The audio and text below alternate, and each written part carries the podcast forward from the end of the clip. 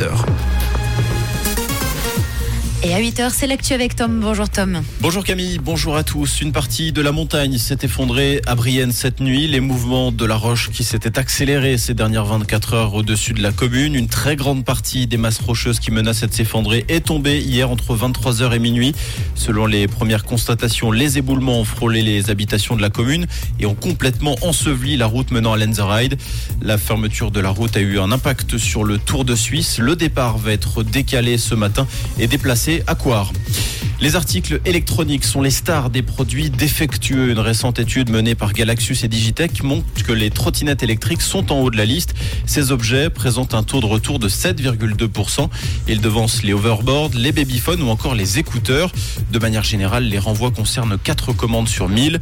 Avec les objets électroniques, les proportions augmentent fortement. Une bactérie rend la baignade strictement interdite sur la plage de Cortaio. L'eau est polluée par la bactérie E. coli. Plusieurs personnes sont tombées malades après s'être baignées. Selon un message de la commune sur son site internet, des analyses microbiologiques ont été ordonnées pour déterminer l'origine de la contamination. La baignade est donc interdite jusqu'à nouvel avis. Considéré comme arbuste envahissant, la laurel, aussi appelée laurier cerise, va être interdite à la vente dans le canton de Vaud. Ces sont très utilisées pour délimiter les propriétés. Ce sera désormais fini. Les autorités estimant la laurel comme trop envahissante et nuisible à la biodiversité locale. Impliqué dans une affaire d'agression sexuelle, le groupe Rammstein se voit privé de promotion. Universal Music a annoncé hier avoir suspendu les activités marketing et de promotion du groupe de rock metal allemand. Rappelons par ailleurs qu'une pétition réunissant plus de 7000 signatures a été remise aux organisateurs pour faire annuler les concerts de ce week-end à Berne. Pour l'heure, aucune annulation n'a été évoquée.